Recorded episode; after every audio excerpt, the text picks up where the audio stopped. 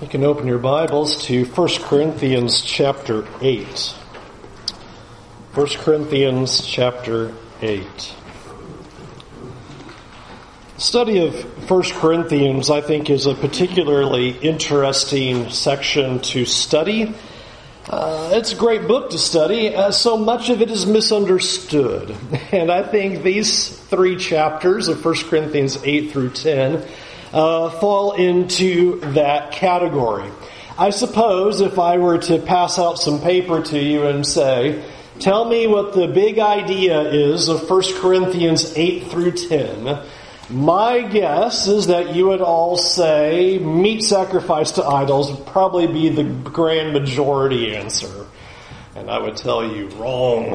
it's not what it is about. But it is interesting that sometimes we have been given a lens to particular text, and by having that lens, it causes us to not really study it. Because if these three chapters are about meat sacrifice to idols, well, we don't have that problem today. We are all perfectly capable of going to a grocery store and buying our meat, and we do not have to go to a temple and worry that it had been sacrificed to some pagan god. And so these three chapters are completely irrelevant, and we have really no idea why God saved them over time because it was something that was going to phase out over a couple hundred years anyway. But that's not what this section is about at all. I would also push the misunderstanding a little bit further that if the answer to this problem that Paul is going to address is simply that idols are nothing at all and it is okay to eat, then why do you need three chapters to simply say,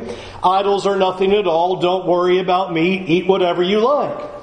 That's not the answer or solution that Paul gives to this text, and yet often that's also put forward as the meaning of it. In fact, I want to put some caution forward before we study this, is sometimes what happens is we read these three chapters under the lens of Romans 14. Well, what we have is there's the weak and there's the strong, and so we all just need to bear with all the weak and all that. And I want us to recognize that that's not the answer Paul gives in this text either. So Romans 14 is not at play.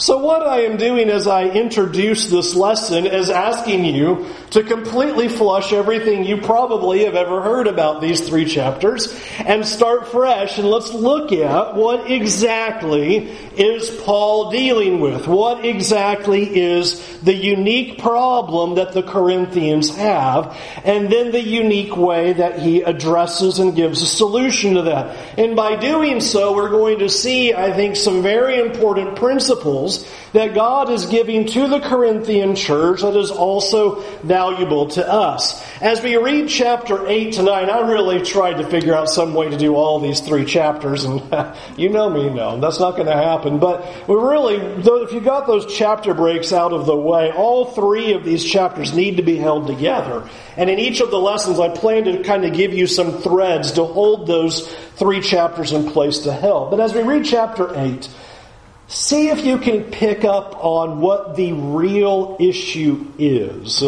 that Paul is addressing. 1 Corinthians chapter 8 verse 1. Now concerning food offered to idols, we know that all of us possess knowledge.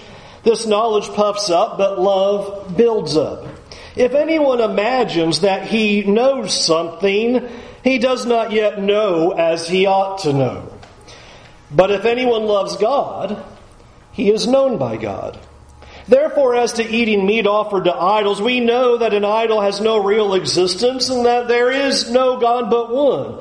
For although there are, may be so-called gods in heaven and on earth, as indeed there are many gods and many lords, yet for us there is one God, the Father, from whom are all things and for whom we exist, and one Lord Jesus Christ through whom are all things and through whom we exist. However, not all possess this knowledge, but some, through former association with idols, eat food as really offered to an idol, and their conscience being weak is defiled. Food will not commend us to God. We are no worse off if we do not eat, and no better off if we do. But take care that this right of yours does not somehow become a stumbling block to the weak. For if anyone sees you who have knowledge eating in an idol's temple, will he not be encouraged? If his conscience is weak to eat food offered to idols, and so by your knowledge this weak person is destroyed, the brother for whom Christ died. Thus, sinning against your brothers and wounding their conscience when it is weak, you sin against Christ. Therefore, if food makes my brother stumble, I will never eat meat lest I make my brother stumble.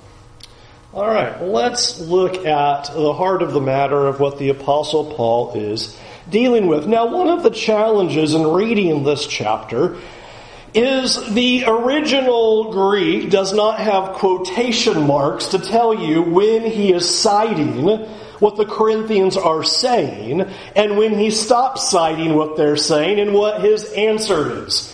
And so you probably could sit next to your neighbor and compare your Bibles, and you will notice different places where there are quotations and different places where there are not. And what I'm going to encourage you to think about is what sounds like what the Corinthians were saying and what sounds like Paul's response for us to be able to discern what seems to be what the Corinthians are putting forward as their argument and what does it sound like then Paul is, is rebutting. And I think it's pretty interesting that you kind of read through this and I think you can get a sense of it, but sometimes the quotes and lack of quotations can, can, can blur that a little bit. In the first three verses, you get the principle, the basic idea of what Paul is dealing with. Most everybody concurs that that first sentence is dealing with a quotation concerning these foods offered to idols, and here's what the Corinthians are saying. We don't know that we possess knowledge.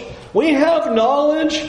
We, we, we know about idols and we know that they're nothing. And so we have a complete understanding, seems to be the point that they are putting forward. They are justifying their behavior on the basis of the knowledge that they possess. Thus, you will notice how Paul responds to that at the end of verse 1 knowledge puffs up but love builds up. You're going around saying, hey, we have knowledge, we know, we understand what we are doing, we have an understanding about these things, we have a faith about these things, and so we're completely aware of what we are doing. And notice how Paul just simply addresses that and says, Do you know what that kind of knowledge does? It makes you arrogant. You believing that you have knowledge, you know something, in practice often makes us proud. I know I have this certain knowledge, and so therefore, you all don't understand, but I do. And that's what he's kind of just laying out before them is knowledge cannot be the only factor on an issue. Notice that Paul's response is not just going to be simply be, well, your knowledge is wrong. That's actually in chapter 10. But right now, he's just going to tell them, that doesn't matter. I don't care if you have knowledge. I don't care if you think you have figured it out. In fact, perhaps my favorite verse of these three chapters is verse 2 is if you think you know something, you don't know anything. I love that line. You think you've got it all figured out? You definitely don't have it all figured out if you think you've got it figured out. And I think the spiritually mature understand that.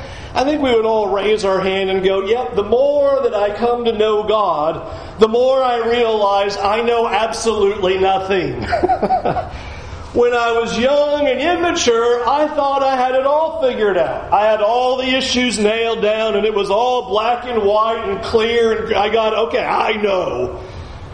And then the more you know, the more you go, I don't know. and that's what I think Paul is trying to drive at them there. You think you've got this all figured out and you imagine that you have this knowledge. You don't know as you ought to know. You don't have the right kind of knowledge. to spiritually mature understand the limitations of that knowledge. And do not go around going, well, I know. I have knowledge. Because that's what the Corinthians are doing. We have full understanding on this issue about idols, and we know that they're nothing. And so, whatever we're doing, which we haven't seen him discuss yet, is okay because we know. And Paul says, Your knowledge is terrible. you think you know, but you do not have the knowledge that you ought to have. In fact, it is an important point that is being driven at right here is that it is pride that says, I know. Pride is what says, I've got it all figured out. I know something. And I want us to recognize that that is spiritually disastrous. To be able to say, well, I've got this all figured out. I've got it all worked out is extremely dangerous. Because what Paul is going to come in and do for three chapters, this very lengthy section, is completely knock them over in their knowledge on three separate arguments. We'll talk about that a little later.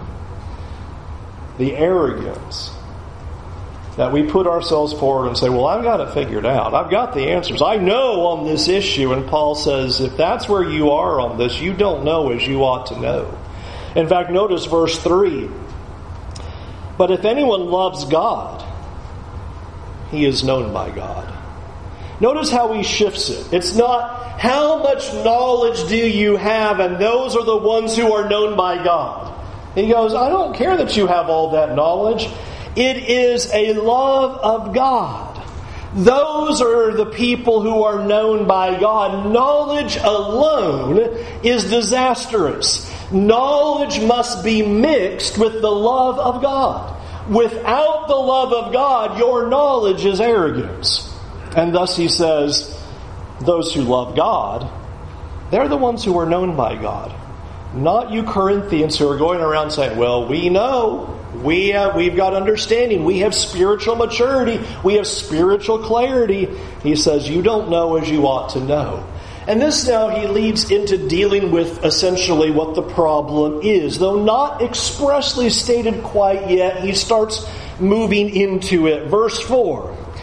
Therefore, as to eating the food offered to idols, we know that an idol has no real existence and that there is no God but one. This appears also to be the Corinthian motto. As we have knowledge, and here's what we know. We know idols are nothing. And we know there's only the true and living God. We, we know that those false gods are nothing. We, we don't believe in those pagan idols, and we don't think there's anything behind it. We know that there is only one God. We know that as an idol is nothing. We have knowledge. And therefore, notice again, it is justifying the position that they're putting forward.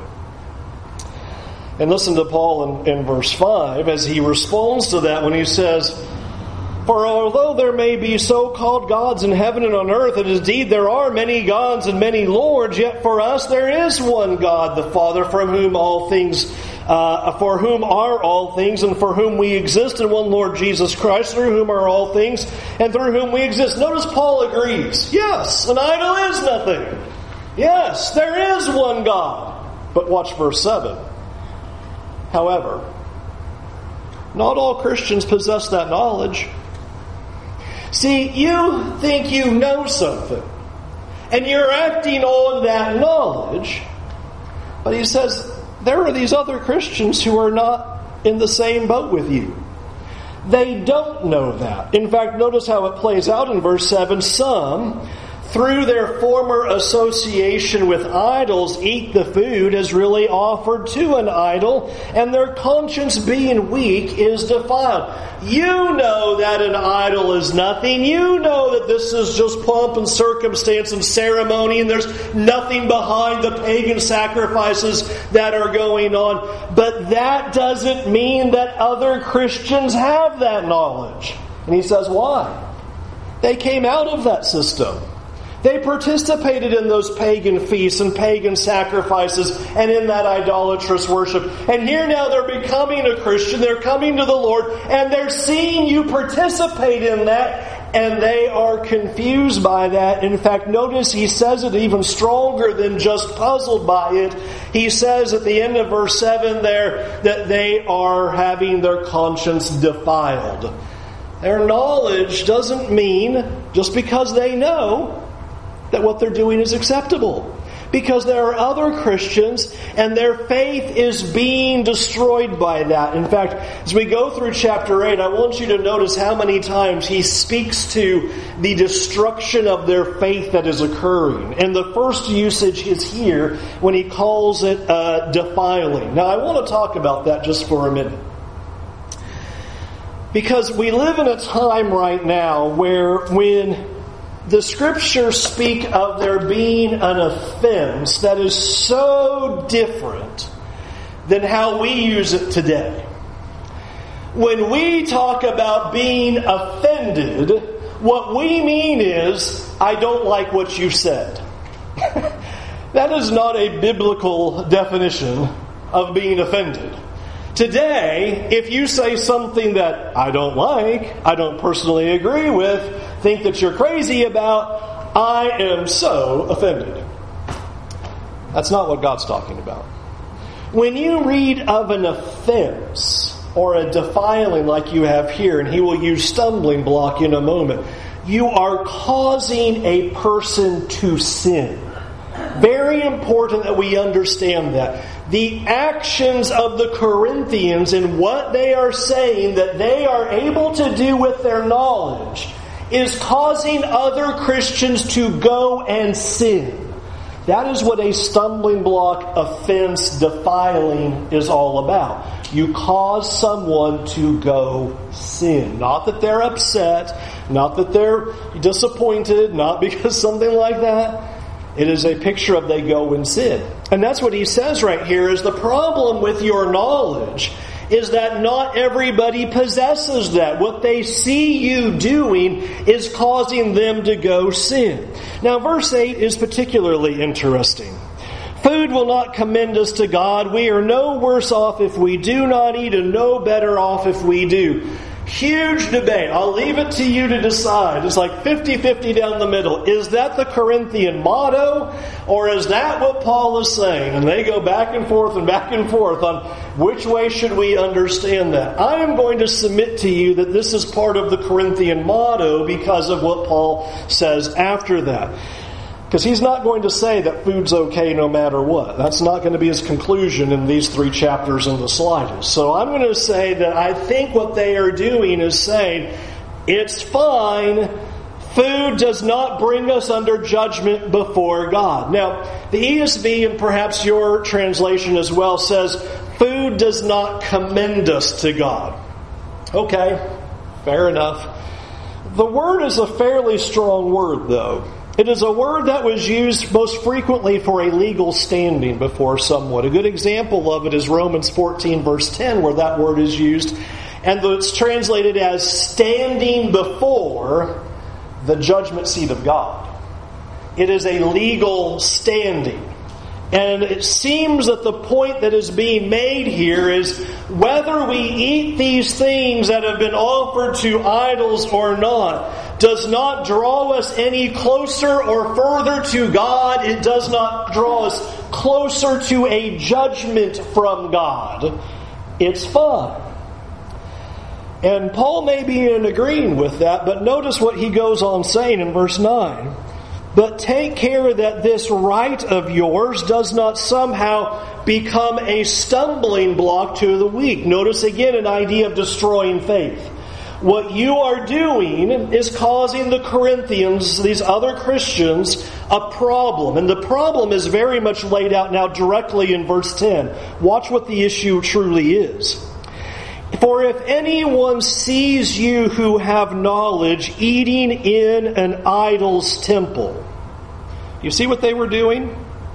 Now you get a full picture of what the meat sacrifice to idols issue is. They are going into the idol's temple, and that is where the meat was. In fact, archaeologically, they have found there are all kinds of dining rooms in the temples of those pagan and idolatrous worship. There'd be just tables and couches all over the place. And in the middle was where you would have all of the meat with the idol there, and that's where the meat was cooked. It's almost like Texas de Brazil without all the idolatry. Uh, that's how it was set up. It was just the meat was in the middle, the couches and the tables are all around. That's it. And so here's what's being laid out. They see you going into the temple. And he says, aren't they encouraged then to go do that too? See, what they're watching is to see the Corinthian is saying, we know that idols are nothing. We know that there's only one God. And we know that it's just food. Food doesn't commend us to God, doesn't draw us near to God, doesn't put us before the judgment seat of God. Doesn't matter at all. Food is food. And Paul goes, okay, fine for the moment. Though verse 10, he will, I mean, chapter 10, he will blow that up. He says, here's the problem. They see you go into the temple, and what do they think you're doing? Worshipping idols. That's the problem. And that's what he lays out in verse 10. Is his conscience, if his conscience is weak to eat food offered to idols because of verse 7, their former association with idols. They used to participate in those things, and now they are extracting themselves from idolatrous worship, and here they watch Christian so and so go into the idol's temple, and they're going, wait a minute, I thought we weren't allowed to participate in that worship. And so they're knowledge then and their faith is being destroyed. That's what verse 11 goes on to say. As he says, not only in verse 10 that you have encouraged them to do this act, verse 11, by your knowledge, this weak person is destroyed, the brother whom Christ died. Notice how the intensity. First we used the word defiled, then we went to stumbling block. Now he just simply says he is, his knowledge, his destroyed.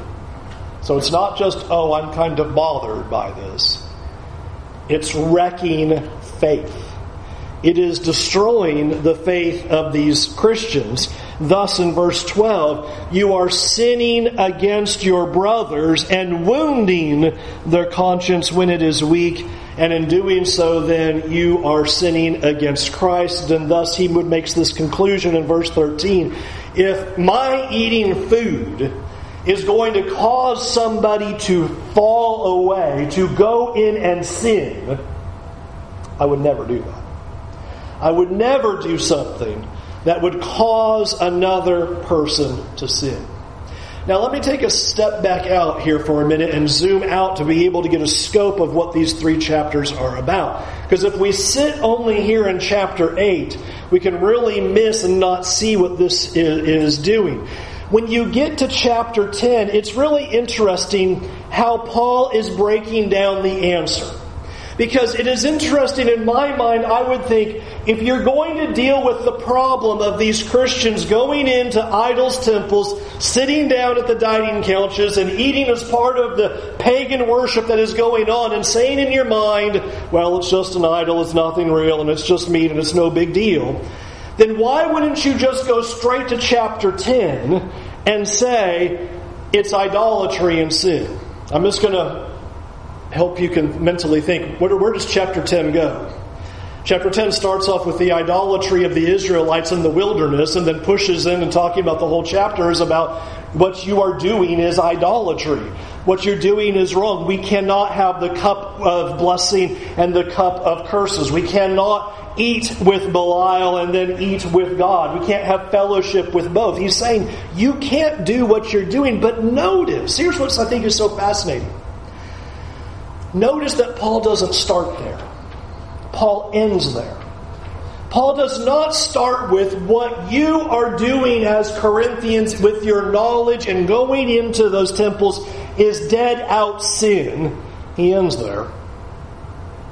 He starts with Don't you see that you're wrecking the faith of other Christians? It's interesting that he starts with love.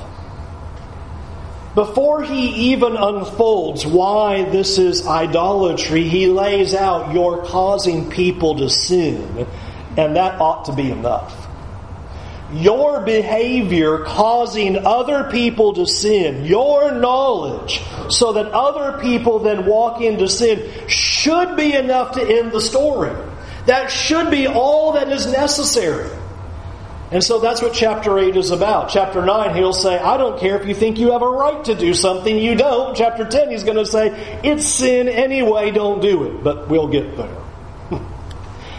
but to feel the flow of what he does, I think is very important to the structure of what he starts with. And he does not just simply start out and say, it's idolatry, it's wrong, let's move on.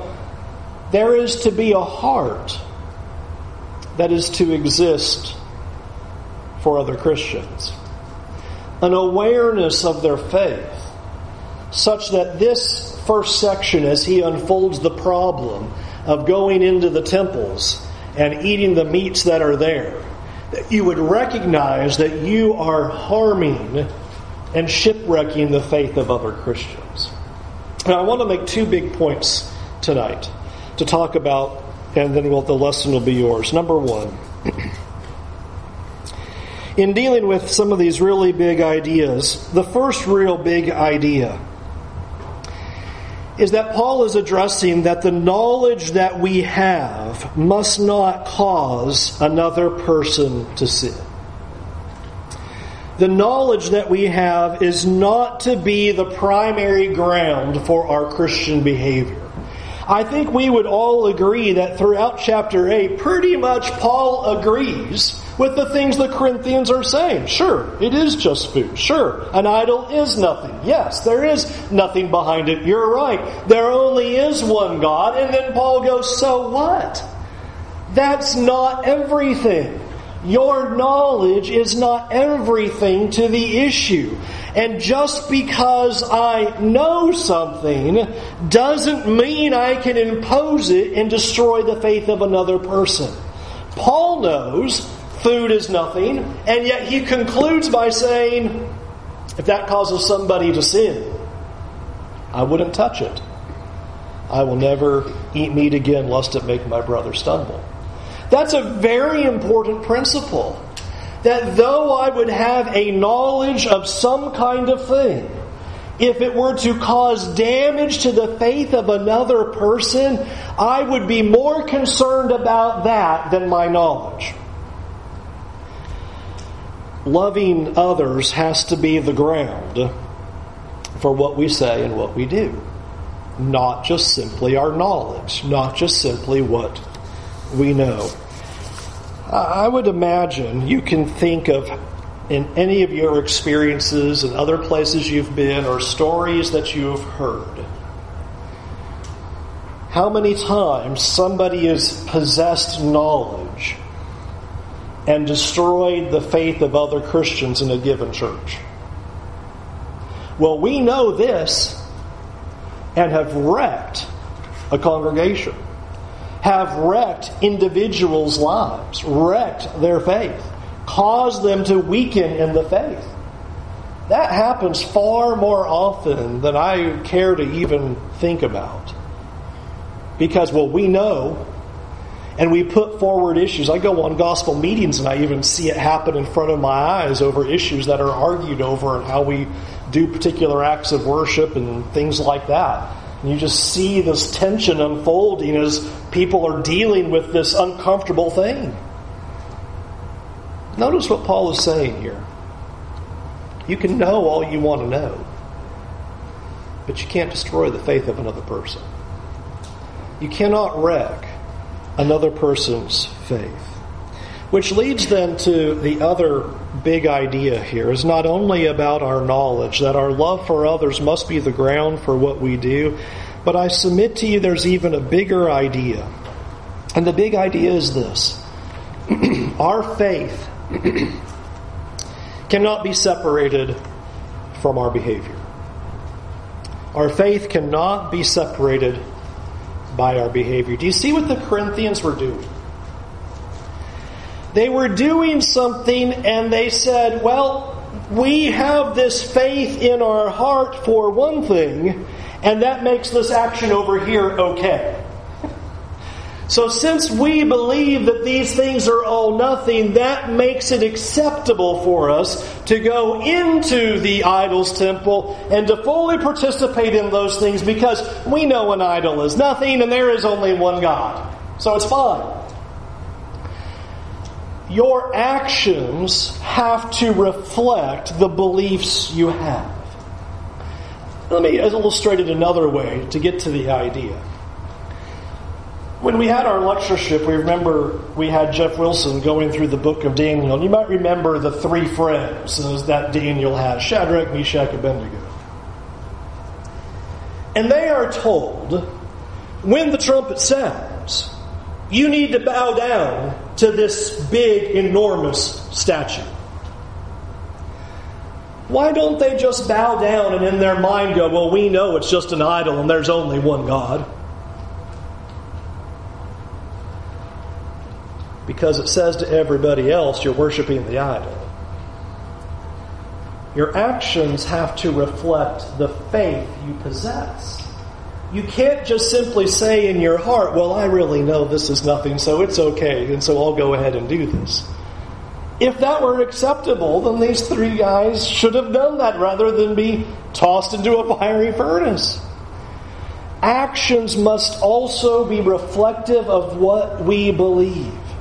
Sometimes the question is asked well, if a persecution arose and they said, you need to renounce your faith or you're going to die. The question sometimes is asked, well, couldn't we just renounce our faith and say within our hearts, you know, that that's not what we really believe? No. You can't. Because faith and action have to work together. You can't do one thing and believe something different. In fact, we have a word for that. That's hypocrisy, right?